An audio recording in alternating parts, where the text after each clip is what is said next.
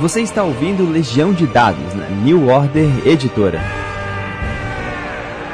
Agora só temos uma opção. Temos de enfrentar a longa escuridão de Moria. Saudações, mestres e jogadores! Meu nome é Pedro Borges de SL, Legião de Dados. Seu intervalo da vida real para falar sobre RPG. Pois bem, eu tive uma conversa sensacional com o Jorge Café no, no último programa. Ele tem lá uma novidade para poder contar, um podcast novo da New Order Magazine. Mas eu não podia deixar ele embora assim antes parar e sentar para conversar sobre o que esse programa se trata, né? Cenários e sistemas. Eu, depois de fazer a série do, do, do Sétimo Mar, eu resolvi perguntar para o público o que, que, o pessoal gostaria de, né? Qual o jogo que a gente gostaria de destrinchar aqui. E todo mundo falou 13 terceira era e, cara, você foi o primeiríssimo já indicado por outros. Eu quero saber primeiro qual é a sua história com 13 terceira era e conversar um pouquinho sobre esse jogo. Certinho?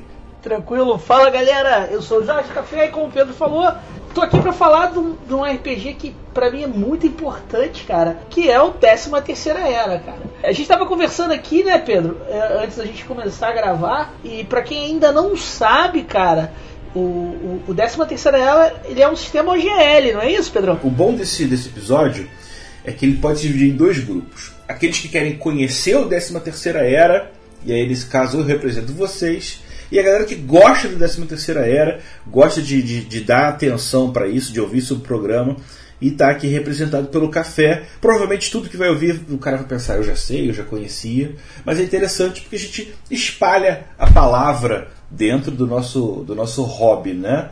Quer dizer então que, assim como o Pathfinder, o, o, o, o 13 terceira era, ele utiliza a liberação da OGL, então ele é uma variação, né? seria um 3.75. É isso mesmo? É, mais ou menos isso, né, cara? O, pra quem ainda não, não tá ligado, quem tá chegando agora, começando a jogar RPG e tal, OGL quer dizer Open Game License, foi lançado lá atrás, no terceira edição do D&D, que você podia escrever o teu sistema de teu RPG, cara, usar as regras básicas do D&D, e inclusive, e aí foi o, o, o, grande divisor de águas para o mercado de RPG. Inclusive, você podia criar um manual com regras básicas, cara. E quando teve a mudança para a quarta edição, eles mudaram essa licença e teve uma galera que decidiu não fazer. Quem puxou essa essa revolução foi a Paz com o Pathfinder. Eles a, editavam a, a Dragon e a Dungeon Magazine e decidiram fazer um sistema próprio. Eles fizeram 3 pontos, o que a galera chamou de 3.75. Eu tenho um pôster lá no clube, cara, muito maneiro, com a capa do Pathfinder primeira edição, que é aquele dragãozão vermelho do Wayne Reynolds, e vem escrito assim, ó, é, 3.75, né, 3.75 Tribes, triunfa. Eu achei aquilo ali muito maneiro, tem um quadro lá. E nessa esteira, cara, o, algum tempo depois do, do, do, do Pathfinder, veio o 13th Age, né, o 13 terceira era. E, e qual que é o grande lance do 13 terceira era com relação ao Pathfinder? O Pathfinder, ele, ele bebe da fonte do 3.5. Os caras que fizeram o 13 terceira era, que é o Jonathan Tweet e o Rob Hensel, daqui a pouco a gente fala desses caras aí. Essa que é a grande separação. 13 terceira era, em primeiro lugar, é um livro do Jonathan Tweet. daqui a pouco a gente vai falar por que, que é importante é, é, dar relevância a esse fato. Vem com uma proposta de misturar coisas da quarta edição, elementos da quarta edição, com elementos da terceira edição. Perceba que a gente, quando fala elementos, a gente não está falando que o cara está copiando. Ele não está é, é, fazendo uma, uma versão pirata. Ele está misturando elementos que funcionaram em ambas as edições para criar um novo jogo. O 13 terceira era, você vai pegar lá, você vai comprar o teu PDF, o teu livro básico, 13 terceira era, ele é um standalone game, ele é um jogo que funciona sozinho, parceiro. Tu vai pegar o jogo e Eu vivi a época eu vivi a época. Eu falando isso porque quando saiu a licença D20, eu lancei uma trilogia chamada Crônicas de Avalon, 2005, 2006 e 2007. E aí a licença era assim: se você quisesse usar o selo D20, você não poderia fazer um livro básico. Você sempre faria um suplemento ou um material que fosse complementar aos três livros básicos. Mas Você ainda poderia criar um sistema novo do zero, alterar um pouco o chassi dele, mas ao invés de você usar o selo D20, você usava o selo da OGL. E isso criou uma revolução porque é, o mercado já estava repensando essa questão do registro de ideias, né? Antigamente, eu acho que ainda tem um pessoal hoje que, que tem um pensamento mais bitolado e não entende que o RPG é uma evolução, né? Você tem galhos diferentes. Nem dificilmente alguém inventou uma coisa nova, né? sempre passou por alguma coisa antes. Aquele cara que fala, ah, aquele jogo ali é muito chupado disso, daquilo, daquilo outro. Se, se você está vendo de um nível negativo, acho que você não está entendendo a, a, a, produção do RPG, né? Com essa licença do, do OGL e a confusão, porque as pessoas não estavam gostando. A, a, a, licença da quarta edição era muito mais restritiva. Já houve uma série de problemas com a licença anterior por causa da, do, da proibição lá do Book of Erotic Fantasy, que é uma história que a gente já conversou algumas coisas algumas vezes aqui. Então nessa briga teve muita gente que falou: ah, cara, eu não gosto da quarta edição, então eu vou ficar com, com, com o anterior, que é o que o povo gosta, que é o que o povo divide. Mas ainda assim havia uma demanda por um revisionismo de regra, por tentar acrescentar alguma coisa. Eu lembro que o 13 terceira era veio muito nessa step. É, é... Mas você, Jorge, você está fugindo de uma pergunta minha. Qual é a sua história pessoal com o 13 terceiro? Como é que o 13 terceira era chegou até você? Eu vou, eu, é... primeiro, cara, eu vou aproveitar que fazer um adendo. Você falou da, uhum. da tua trilogia de, de Crônicas de Avalon e eu faço campanha aqui para uma edição especial, um compilado, edição de. Pô, eu vou chutar 20 anos, cara, mas será que é isso? Não, 15, 20 2000, anos? 2005, 20 anos. Daqui a dois anos, né? Então. Cara, provavelmente vai, isso, isso vai acontecer, mas aí ele vai ser um suplemento pro Reinos do Norte. Eu espero, tô ansioso por isso aí. É. Eu, eu, gosto muito de, de, de Rei Arthur, gostei muito desse material, cara. E a minha história, cara, assim, eu fugi da. É porque eu, eu, mania de professor, né, cara? A gente começa a falar e não para, né? Ainda mais quando é um assunto que a gente curte. Mas o, o meu, a minha história com 13 terceira era, ela, ela tem dois, dois pontos importantes, né? O primeiro, cara, quando saiu 13 terceira era lá fora, 13th Age, eu era um cara assim que curtia muito o Jonathan Twitch, né? O material dele. E quando saiu eu vou te admitir que eu fiquei meio receoso pelo seguinte, Pedro. Quando eu era moleque, eu queria muito usar a miniatura, adorava brincar de bonequinho, curtia muito isso e fiquei muito tempo sem conseguir ter as miniaturas que eu queria, pô. Eu tinha que ficar improvisando com o Gelouco, sabe qual é? Quando começou, quando saiu o Pathfinder, foi quando eu entrei no Corpo de Bombeiros, foi quando eu consegui aumentar minha coleção de miniaturas. Então eu tinha investido pra caraca em miniatura e cenário para jogar ali o, o, meu RPG de fantasia medieval. Quando vem o 13 terceira era, ele, ele diz que pega o melhor da quarta edição, os melhores elementos da quarta, os melhores elementos da, da, da terceira edição para criar um sistema novo. Mas ele é total miniature free.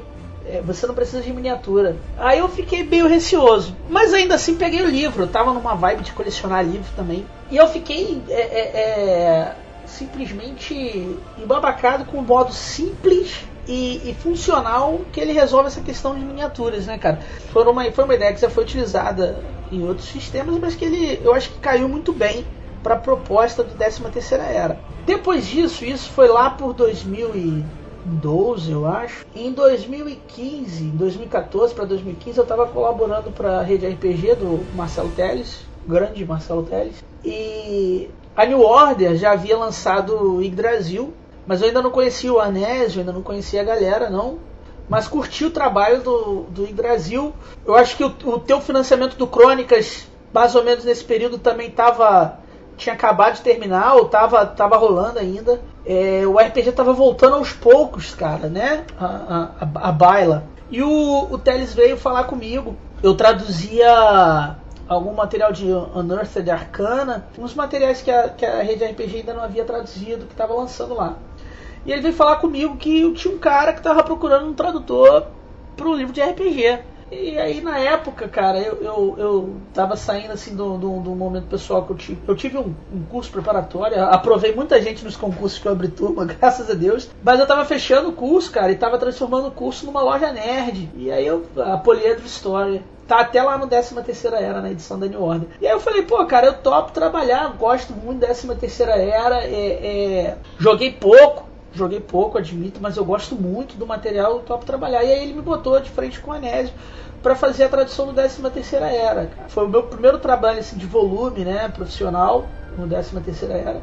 Um trabalho que eu tive muito carinho, levei um tempo importante ali com, de, de, de relação à construção de uma visão profissional de RPG durante a tradução desse livro.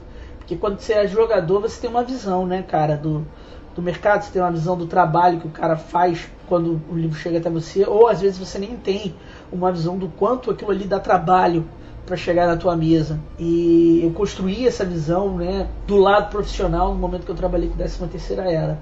E depois disso, cara, quando a gente lançou o 13 terceira era, veio a produção dos mensais e a produção das aventuras do jogo organizado 13 terceira era que também ficou comigo aí a, a, a tradução e organização desse material. Então, o 13 terceira era, cara, ele tem muito material no site da New Order. De livro, a gente tem o módulo básico e o 13 caminhos reais, mas a gente também tem ali uns, uns 10 ou 12 mensais, que seriam tipo. São, são PDFs de 8 a 12 páginas com expansão de, de regra, né? E as aventuras Compêndiozinhos, né? Isso, compêndiozinhos. E as aventuras que são gratuitas também, que estão lá para o cara poder jogar. E cara, eu tenho muito carinho pelo 13 Terceira Era. Gosto muito do trabalho do 13 Terceira Era, do, do, jogo como um todo. Tanto que a gente já vai falar de alguns elementos dele, né? Tem uma coisa que eu me inspirei quando eu organizei o Balística, né? Coloquei umas coisas no Balística. Depois a gente vai falar sobre isso. É. Quais são os diferenciais? Eu tô dando uma olhada no geral aqui do, do, do livro. E mesmo para quem já está mais ou menos familiarizado com, com o sistema o que, que o 13 terceira traz de diferente? O que, qual é a força dele? Eu gosto de pensar assim, Pedro. É, quando você joga um, um, um OGL, você joga um D20, e aí você topa com o outro, você pergunta assim, pô, para que, que eu vou parar de jogar esse para jogar aquele? Qual vai ser a diferença para mim? Então, primeiro o que eu vou falar é pro cara que já joga um OGL. Quando você pega o, o 13 terceira era, ele é simples sem ser simplista. Então, o, o 13 terceira era, ele pega toda aquela força de, de regras que tem o, o, o OGL, que tem o Devin, e ele transforma isso num jogo quase narrativista. E isso é muito muito maneiro. É, uma das grandes reclamações da galera na época do D&D é, 3.5, é, quarta edição, era pô, o tempo que o cara levava fazendo ficha, né, cara? Uma quantidade de pontos, matemática pra caraca e tal. E o 13 terceira era ele simplifica isso, principalmente no ponto de perícias. Então, uma das principais características quando a gente está fazendo a ficha, no momento que a gente está construindo a ficha, que difere dos demais jogos é que ele tem uma parada chamada origem, né? o seu antecedente. E esse antecedente ele vai ditar o modo como você resolve as situações que não são de combate nem magia no jogo. Traduzindo, você vai fazer um teste de antecedente quando você faria um teste de perícia. E aí é o que lá no clube a gente chama de carteada. Você justifica, sem estar escrito no, na, na, na, regra A mais B, você justifica o porquê que você vai fazer um teste daquilo ali. Então, vamos lá. Você coloca assim, ah, eu sou filho de caçador. Teu antecedente é esse. E aí você está numa cena lá na floresta, o mestre pede um teste para rastrear. E aí você vira e fala assim, pô mestre, como eu Sou filho de caçador. Como eu passei a minha infância nas florestas caçando, eu vou fazer um teste de antecedente para resolver essa parada aí. Ou então você está pendurado num precipício, se segurando lá, vai cair, e aí o mestre te pede para resolver essa situação. E aí, amigão, como é que você sai disso? E ele fala, pô, como eu sou mestre, sou filho de caçador, a minha vila ficava perto da montanha, eu ficava caçando cabrito montês de quatro chifres e, e, e oito olhos, eu tinha que escalar muito, então eu consigo safar essa situação. E aí você faz o teu teste para resolver isso aí, baseado no teu background. Então, é uma das coisas que mais me pegou foi que justamente você tem uma, um background que influencia na resolução de desafios do jogo. Às vezes o, o, o mestre ele te exige um, um background, ah, eu só vou mestrar se você tiver um background. E aí quando você vai jogar, aquele background não funciona de, de, de nada no jogo, porque o mestre já tem a ideia de aventura dele pronta e, e tem que dar atenção aos outros, aos outros e você acaba ficando esquecido. Então a primeira, primeira coisa do 13 terceira que me pegou é que o background, né, o teu antecedente, ele tem resultado real no jogo. Ele tem um, um, um resultado. É, ele, ele resolve problemáticas gamificadas, ele pro, resolve situações de jogo em si, não apenas narrativas, de uma forma narrativa.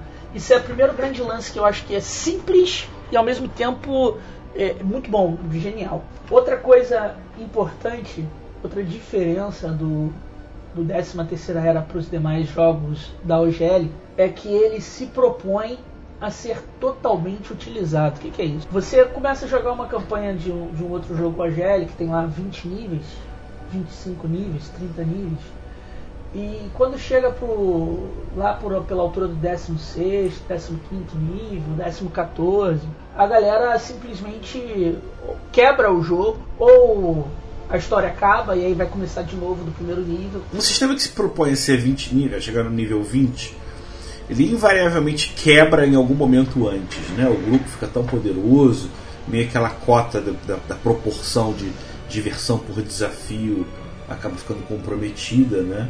Isso aí eu vou te falar que nenhum, nenhum RPG ainda consegui resolver plenamente. O 13 terceira era, ele resolve porque ele vai só até o décimo nível e aí a escala de poder seria o equivalente a cada nível 13 terceira era equivale a dois níveis de um outro sistema desse daí. Porque o que causa essa, essa quebra dos sistemas nos níveis altos? À medida que você vai subindo de níveis, com a quantidade de classes, a quantidade de magias, a quantidade de habilidades, você tem que muita coisa de um playtest efetivo é comprometido. Você tem muitas opções, você tem muitas habilidades, você tem muitos recursos, todos deles foram testados para ver se funcionam mesmo ou não. Então, 13 terceira era, ele mantém-se um sistema variado e com boas opções, com uma boa diversidade. Porém, dentro disso, o leque para o sistema quebrar é muito menor. Então, quando o cara vai chegando em níveis mais altos, você vai conseguir chegar ao décimo nível na, na, mesma velocidade que você chegaria de repente jogando um outro sistema D20, mas numa escala, numa proporção de poder que é mais equilibrada, mesmo considerando personagens com efeitos mais fortes. É, bem, o que eu entendi basicamente é que você consegue colocar o, o background, os antecedentes de uma coisa mais prática dentro, dentro do jogo, né? Deixa eu te fazer aqui uma, uma, uma outra pergunta. Eu estava olhando sobre singularidade. Ela tem uma aplicação funcional ou é só uma coisa só para distinguir o personagem do resto do grupo? A singularidade ela conta também como parte desse teu teste de antecedade, antecedente, né? A singularidade, eu já ia até chegar lá também. A singularidade é o seguinte: você quando tu faz um personagem num cenário padrão, existe aquela situação, por exemplo, sempre tem aquele jogador. Eu vou te dar um exemplo de Forgotten Realms, né, que é o que eu joguei a minha adolescência toda. E sempre tinha aquele cara que queria ser o filho do Alminster, o cara que queria ser o aprendiz do Alminster, ou o cara que queria ser o herdeiro do, do, de, do, de Cormir, ou então se o cara, se quem está ouvindo a gente não, não, não joga Forgotten, eu vou, por exemplo, falar de Camelot, né? É, a gente citou aqui Avalon, então, por exemplo, é o cara que quer ser filho do rei Arthur, o cara que quer ser aprendiz do. do. do Merlin, e aí, é, sobrinho do Lancelot, isso aí. E aí o cara, ele, ele, ele faz isso com uma intenção básica de já começar na frente dos outros na corrida, porque o cara vai ser, vai estar ligado a alguém mais forte para ter acesso a coisas mais poderosas, coisas mais relevantes, ou tentar puxar para ele a, a, a, o protagonismo. A singularidade ele te dá essa oportunidade. Na verdade, ele meio que te exige isso. Você tem que ter uma coisa que torne o seu personagem único dentro daquele cenário. Então você pode sim ser o, o, o, o usar a tua singularidade, essa única característica, essa singularidade para falar, eu sou o filho do rei Arthur que está perdido, eu sou o aprendiz de Merlin. É, a tua singularidade ela vai te ajudar a colocar isso no jogo. E quando você precisar, você testar isso. Né? É, a singularidade ela não vai te trazer um, um, um benefício prático e repetitivo num, numa situação de combate. Você não vai falar assim, eu sou o filho do rei Arthur e por isso eu tenho a Excalibur, logo no primeiro nível. E aí a Excalibur vai gerar aquele efeito que ela geraria normalmente em todos os combates que você se envolver. Mas ela vai poder ser testada uma vez por jogo. E aí te permite ter essa, esse, esse, é, é, esse gancho narrativo dentro do jogo. Ele é uma carteirada que pode, te, te pode funcionar no, no, no, no sistema diante da situação. Ele vai te permitir fazer um teste de alguma coisa que o mestre te peça que normalmente você não poderia se você não tivesse aquela singularidade. Ele, ele entra no sistema ou ele funciona meio como uma, uma carteirada dentro do universo? Entendeu? Por exemplo, é, é, no caso do Merlin, como a gente está falando de um jogo de níveis, ele é um mago limitado por níveis. Então ele está no nível, está no primeiro, no segundo nível, um nível mais baixo, e ele quer fazer um, um teste para reconhecer uma magia que é um nível acima, ou ele quer aprender uma magia, ou alguma coisa assim. Por regra, ele não poderia. E aí ele pode cartear essa parada assim, pô, eu já vi o Merlin fazendo isso, então eu, eu tenho, por mais que eu não consiga conjurar aquela magia, eu já a vi sendo conjurada, então eu posso identificá-la, ou eu posso é, emulá-la numa situação tal ou qual. Eu gosto de pensar que, apesar de não, não ter sido em 13 terceira era, quem conhece Dragonlance sabe que o Hastling ele é um cara, ele é um personagem de literatura, só foi presenciado o jogo dele uma vez, ele só certo. jogou uma vez, mas ele é um personagem de literatura num cenário que é ditado por regras de jogo que era o AD&D e o D&D. E o, o, por questões narrativas, o Hastling às vezes ele quebrava o, o, sistema, ele fazia coisas que normalmente no jogo não faria. E o pessoal perturbou muito a, a, a, a, Margaret Weiss, né, que ela que se sentia dona do Hastling, e aí eles botaram num outro livro no, contando a origem do Hastling, que o Hastling ele tinha feito um acordo com um espírito de um mago e, e aí ele tinha feito um acordo com esse mago e enquanto o mago treinava a vitalidade dele, por isso que ele estava sempre doente, o mago em contrapartida, né, que era o Fistandantilus, ele fornecia ao Hastling um conhecimento de magias que estava além dele, um acesso a magias que estaria normalmente além dele. Esse é, dentro do 13 terceira era, um baita exemplo de singularidade. É uma coisa que Sim. torna diferente dos demais. Acho que o, os personagens do, do, do, do, Trace Hickman e Margaret Weiss, ele tem essa característica, eles têm um passado, eles não estão só ali na aventura. Isso. Existia uma coisa anterior que fica, às vezes, pensando na cabeça dele, ou que ajuda de alguma maneira e acaba funcionando de uma forma bem, bem legal. Deixa eu tirar mais uma dúvida aqui. Proeza é talento, né? É, isso não tem muita grande. Ah, tá, não posso deixar de falar. Inclusive, para quem começa a folhear o livro, eu achei uma coisa muito charmosa, né? É muito comum você ter uma referência, pelo menos a partir da terceira edição, de deuses. E já no 13 terceira era, ele meio que joga essa divindade ou esses ícones, esses arquétipos maiores, em representações que têm uma aplicação mais prática, porque pelo que eu entendi, eles podem aparecer no jogo em algum momento, né? Os ícones são assim? E aí entra a, a, parada do Jonathan Twitch, né, cara? A gente tá falando de um jogo que foi criado pelo Jonathan é. Twitch. O Jonathan Twitch, pra quem não se ligou, ele é o cara do Ars Mágica. É, junto com o Mark Reinhagen, que é ele fez a terceira edição também. Junto com o, com o Mark Reinhagen, que é o cara do Vampiro à Máscara. Ele é um dos precursores nessa parada de, de, de facções e filiações em jogo. Né? O Ars Mágica tinha as casas de magia, o Vampiro tem seus clãs, e ele, observando o, os jogos de RPG da galera, ele, ele percebeu o seguinte: os jogos têm deuses, mas a galera respeita. Uma... É, é, mais que deuses, né? Facções. E a galera, mas a galera dentro do jogo, os jogadores eles respeitam mais os NPCs poderosos do que os deuses em si. Porque eles, de repente, aquela relação do mestre de apego a um NPC e tudo mais. Tipo, é, é, um jogador ele teria coragem de, de ofender um deus, mas teria coragem de ofender Merlin, não teria coragem de ofender uh, o rei Arthur, porque sabe que aqueles ali são NPCs, que o jogo gira em torno deles e tal. Então ele percebeu o seguinte: existem deuses, mas quem dita as regras, quem joga o tabuleiro de xadrez, que é o mundo de campanha, são esses NPCs poderosos. E ele vem de uma tradição, cara, a gente está falando aí de um cara que se formou como jogador na década de, de 70 para 80, né? Quando os, os, os livros de cenário de campanha colocavam seus NPCs como extremamente poderosos para os jogadores não tentarem fazer nada com eles. O próprio símbolozinho do ícone, né? Quase todos os mundos de D&D, mesmo que se trocasse o cenário de campanha, ele ia ter um símbolozinho parecido com o que tem. É, e aí ele percebe que na verdade a, importância narrativa, né, a importância de influência no jogo não é tanto dos deuses e sim dos é, é, NPCs, que ele chamou de ícone porque o 13 terceira era ele tem o seu próprio cenário, ele apresenta seus próprios ícones, mas ele é feito para que o mestre utilize em sua própria campanha. Então ele pega esse conceito de ícones, que seriam esses NPCs poderosos, né, esses PDMs poderosos, e ele vê quais são os mais comuns. Pô, é o mago poderoso, então tem aqui o arquimago. Pô, sempre tem aquele rei é, é, forte, aquele rei boladão. Ele botou lá o imperador dragão. Tem o Lich que fica lá na Terra dos Mortos, então tem o, o rei Lich. Sempre tem um orc rei bolado, furioso, então tem o, o rei orc. E aí ele vai pegando esses ícones e coloca ele como grandes poderes no cenário. E os jogadores, e aí entra o, o, o detalhe que eu falei contigo do balística, né, cara? Porque ele pega essa, essa relação com esses ícones e ele não transforma isso meramente em uma coisa narrativa. Mais uma vez, ele gamifica essa relação. Então, você escolhe o teu ícone com quem você vai ter relação e você tem relações positivas e negativas.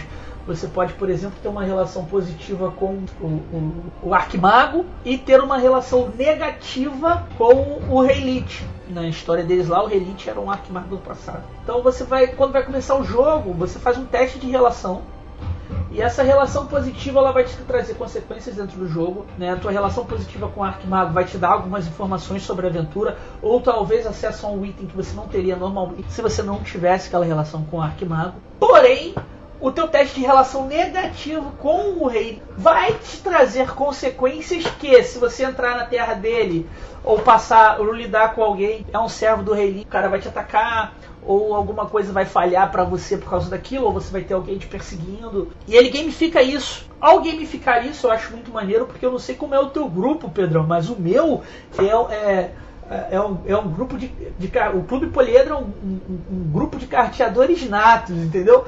Toda vez que o cara tem a oportunidade de inventar uma história para ganhar uma vantagem no jogo, o cara faz. Chega a ser até um problema, né? E, e aí. É, exatamente. Aí ele, ele gamifica isso para resolver. O cara pode dar a carteada que for, cara. Ele tem ali os pontos de relação e ele vai ter que colocar dentro da relação. É muito legal você poder é, estabelecer como esse elemento de regra que são os ícones. Quanto menos preparativo de aventura você tiver, menos burocracia, melhor. Então, para o mestre, ele só olhar quem é mais vinculado com qual ícone, quem tem mais os inimigos, já pode já pensar em dois tempos, em uma aventura, um inimigo, uma situação, e aí vai permitir que os acontecimentos se desenrolem de maneira mais orgânica na mesa, né? sem você ter que ficar dando uma, uma cara de missão para cada coisa que o grupo tem que fazer.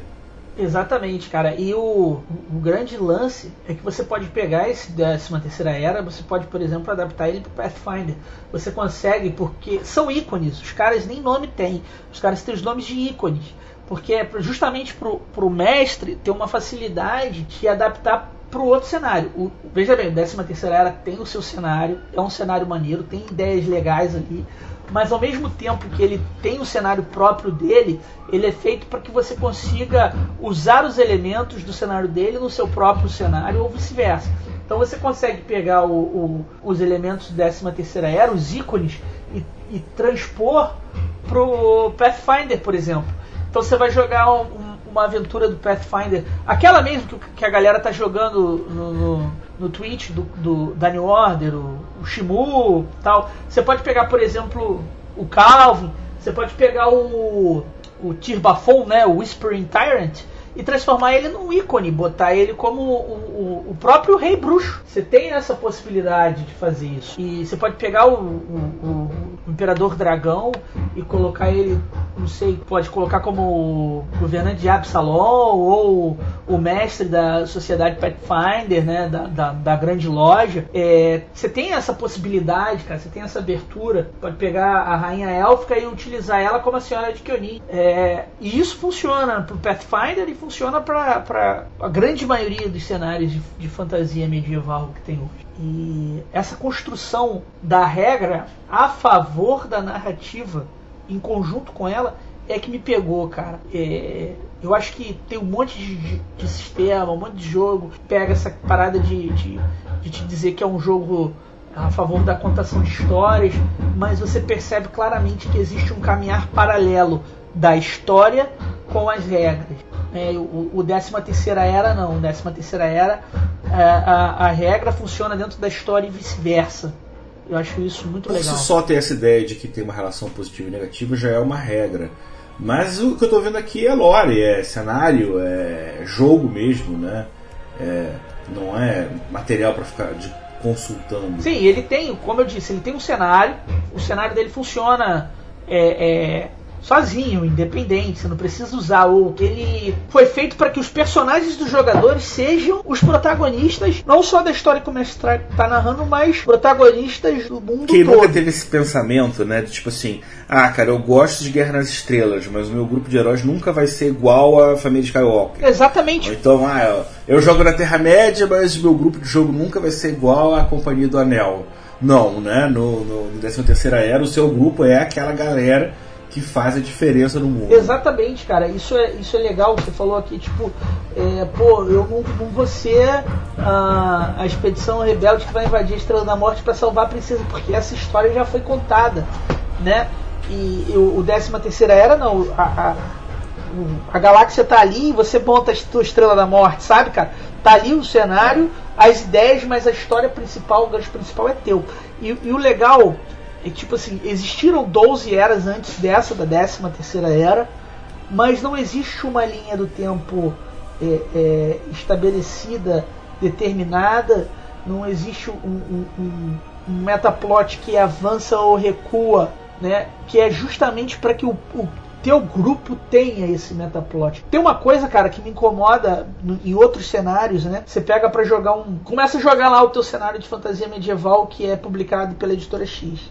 Em um determinado ponto, é, o reino A invade o reino B e um rei mata o outro. Isso na tua aventura, na tua casa. Daqui a pouco, pum, sai uma outra edição daquele cenário, sai um monte de material maneiro, mas o rei A e o rei B estão ali.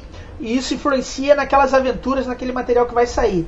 E aí você fica pensando assim, pô, ou esse material aqui, que tem o rei A e o rei B vivos, não servem mais pra mim, porque no meu grupo, na minha mesa, o A matou o B. O fato do A ter matado o B vai ser esquecido e eu vou jogar esse material aqui como se aquilo ali não tivesse acontecido. É, Ah, dá pra dizer que o Rei B teve um filho. É, sim, dá pra fazer isso. Vingança e continua. mas você tem que fazer uma gambiarra, saca? Você tem que fazer essa Certo, gambiarra. É, é, é. O 13 Não, sim, terceira sim, era sim. não dá abertura pra essa gambiarra. Porque os- o, o rei A e o rei B, o que um faz com o outro, é, é, ele não vai contar. Ele tá ali naquele momento e, e tudo que vem naquele momento histórico ali, né? Naquele momento da linha do tempo, que nem é tão definido assim. E tudo que vem considera aquele tempo. Porque dali pra frente é quando começa a tua campanha. E a tua campanha é o, o avanço oficial do cenário. Certo? Eles não vão pegar nada dali pra frente. Alguns outros grandes cenários fazem isso.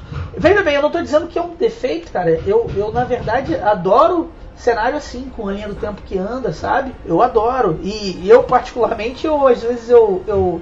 Ou eu faço uma gambiarra, como você falou aí, ah, o cara teve um, filho que é igualzinho e é o João II. É, é, ou, ou eu ignoro, faço uma história paralela, adapto a linha do tempo, né? Mas, mas é, é uma gambiarra. O 13 terceira era ele, ele- você não precisaria fazer essa gambiarra. Cara, eu tô impressionado com o, o- o tamanho do livro, né? Bom, não no sentido de página, tem 334, se não me engano. É, um pouquinho mais, talvez. Mas a quantidade de informação que tem dentro dele, né?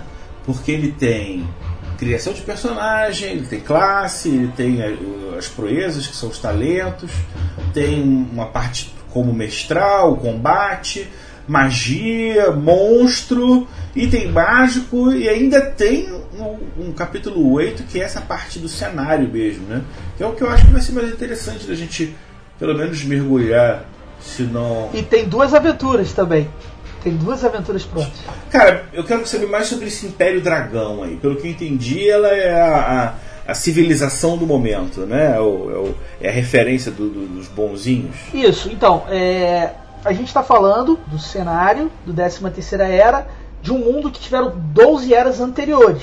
A contagem de tempo é, é gigantesca para a existência dessa- dessas eras, mas atualmente você tem o Império Dragão. Ele é o quê? Ele é uma pessoa? Ele é um dragão de verdade? Não, ele, ele, ele tem esse nome Imperador Dragão porque é o Império do Dragão, mas ele é, a princípio, um humano. Níveis altíssimos, se você fosse pensar em uma classe. Tá, eu tô vendo aqui um cara, um cara com um trono cheio É. de rubis, uma roupa roxa, um elmo de dragão. Ele é auxiliado, o conselheiro dele é o Arquimago, que já é um outro ícone. Eles resistem, cara.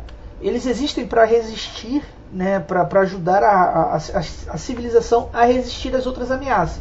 Junto existe o, o, Lorde Anão, que é um, um ícone também, a Senhora Élfica e a Grande Druideza, a Grande Druida, que já são os ícones dessas outras regiões, desses outros territórios. A Grande Druida, Druida cuida da parte da natureza, é, a Senhora Élfica cuida dos três reinos élficos, e aí a Corte das Estrelas, né? As civilizações élficas, elas coexistem sob a, a coroa da senhora élfica. Então você tem os elfos, que seriam os elfos florestais, né, os altos elfos e os elfos negros, todos súditos da grande rainha, mesmo os elfos negros sendo é, propícios a uma raça de antagonistas e vilões, como normalmente são em cenários de fantasia. Em contraparte, aí tem também a, a grande sacerdotisa, que alguns dizem que em eras anteriores foi amante do imperador, blá blá blá. Que é, perceba, você tem uma sacerdotisa, mas você não tem nem citação aos deuses. A gente vai ter um material que vai te dar os nomes dos deuses e influência e tal, que é uma aventura que está disponível gratuita no site da New Order, que é, a- a- é uma expedição ao templo da, da, da sacerdotisa e tal. Porque realmente os deuses nem são tão importantes ou relevantes, né? A relação com os ícones é que é. Não, os ícones, os ícones é que são os deuses, né? Fala sério. Um, um ícone que eu acho muito legal, cara, é o Cruzado. O Cruzado ele é um cara. É, o Lawful Evil. Ele, ele existe para controlar as forças do mal, para impedir que as forças do mal passem pro mundo civilizado, mas o cara é ruim, né? O cara ele viveu tanto tempo ali controlando e enfrentando o- o- os demônios que ele ficou muito próximo a ele. Isso é, isso é legal, isso é maneiro. É, ele enfrenta a Diabolista, que também os outros cenários, os outros ícones do, enfrentam, né? Que já é uma mulher ali, uma, um- um- uma sucubus, né? Controla as forças do mal e tenta invadir o mundo, mundo real. Você tem uma, uma a, a fenda que é uma passagem, o abismo do mundo inferior para esse mundo que é onde tem o, o, o castelo do cruzado e tal. Ela abre essas fendas, o, o cruzado vai lá, bota um castelo lá, a porrada canta, maneiro. Eu, eu gostei muito da, da, da ideia dos ícones eles aparecerem no mapa mesmo, né? Você tem uma facilidade muito grande de entender, ah, se eu sou um personagem que está vinculado a esse ícone, imediatamente a leitura já me puxa para um pedaço X de uma região onde já tem uma série de aventuras e tramas e ideias que já estão distribuídas. É, os territórios são deles, né, cara? Os territórios são deles. Isso, isso é legal. Eu tô, eu tô considerando justamente isso quando, aqui no nosso, nosso papo aqui. E aí o, o cruzado, a relação do cruzado com a diabolista agora e tal. Você tem o, o grande dragão dourado.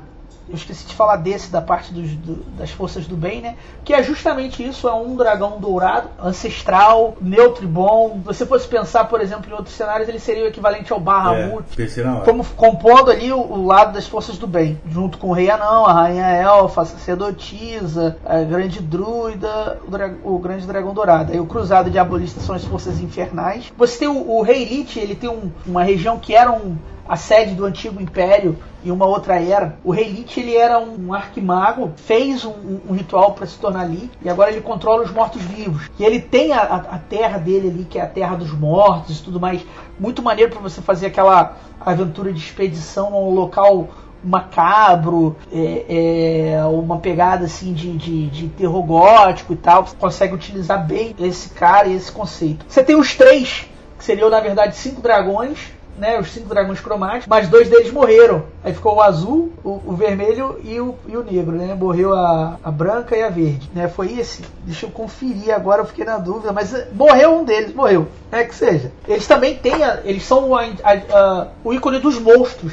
Eles têm uma cidade, Drakenhall, que é a cidade dos monstros, que é governada por eles. Se você tiver alguma relação monstruosa, qualquer que seja, se for um meio orc, se tiver alguma relação com um, um ogro, um gigante, um dragão, provavelmente você vai ter relação com esse ícone. Uma E outra... vai entrar em guerra com mais frequência com os elfos, porque a corte fica logo ali. Sim, e também você vai ter o, o grande inimigo dos três é o grande dragão dourado. Porque os três seriam justamente uma certa divindade de cinco cabeças dracônicas, só que aqui eles tiraram duas, né? Mas é, seria mais ou menos essa relação. Você tem o Príncipe das Sombras, cara, que é aquele cara furtivo, some aqui, desaparece ali, é, e tem uma parada muito maneira, eu acho que é numa aventura, ou é aqui mesmo no livro, que fala que Existe uma lenda que diz que o Príncipe das Sombras, na verdade, era um Halfling que pegou um anel encantado de uma força do mal e passou de um plano para o outro. Né? Um anel que deixava ele invisível e aí ele passou de de um mundo para o outro com esse anel. Que também é uma coisa tipo assim, já é justamente a ideia do 13 terceira. Ele joga a ideia, você usa se quiser, né? O Senhor dos Orcs, que é aquela grande ameaça a orc, né? Que controla monstros em geral, que quer devastar o mundo civilizado. O cenário, ele basicamente ele lida com uma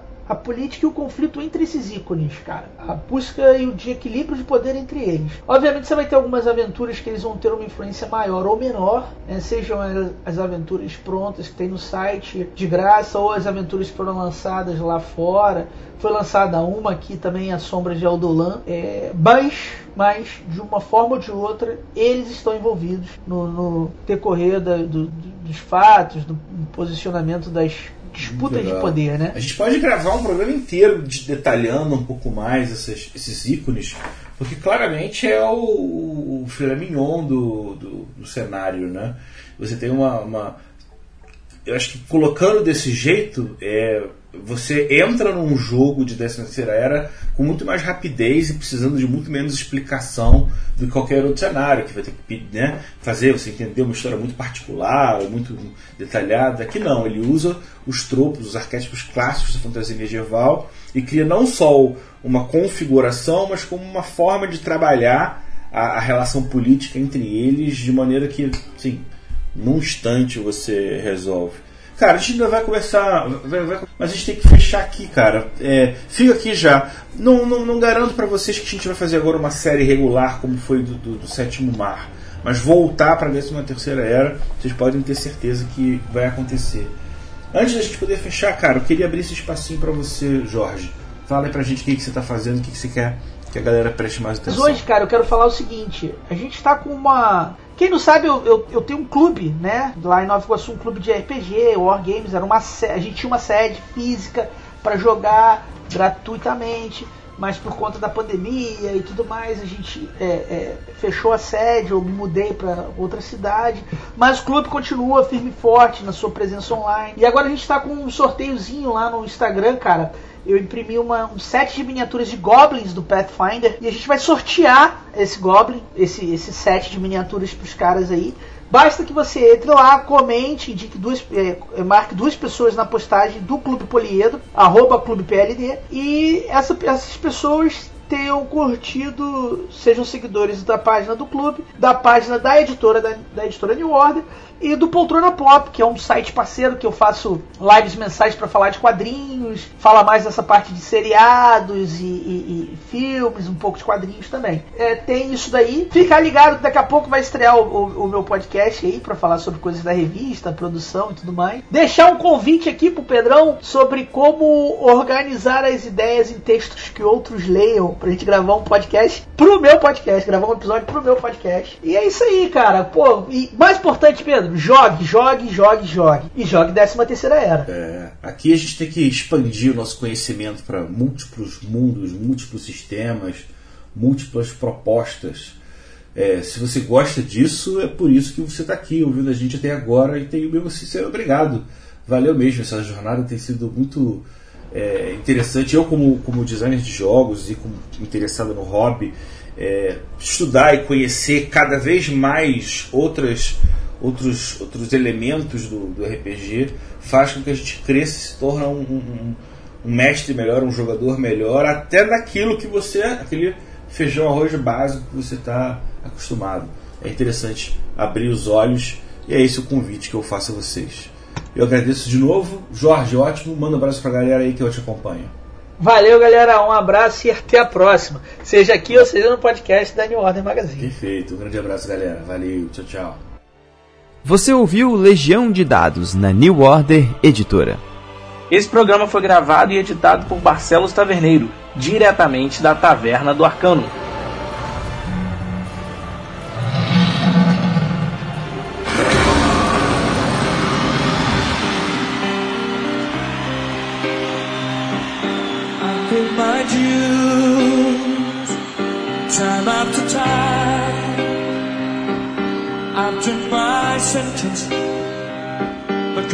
no cry and bad mistakes. I've made a few. I've had my share.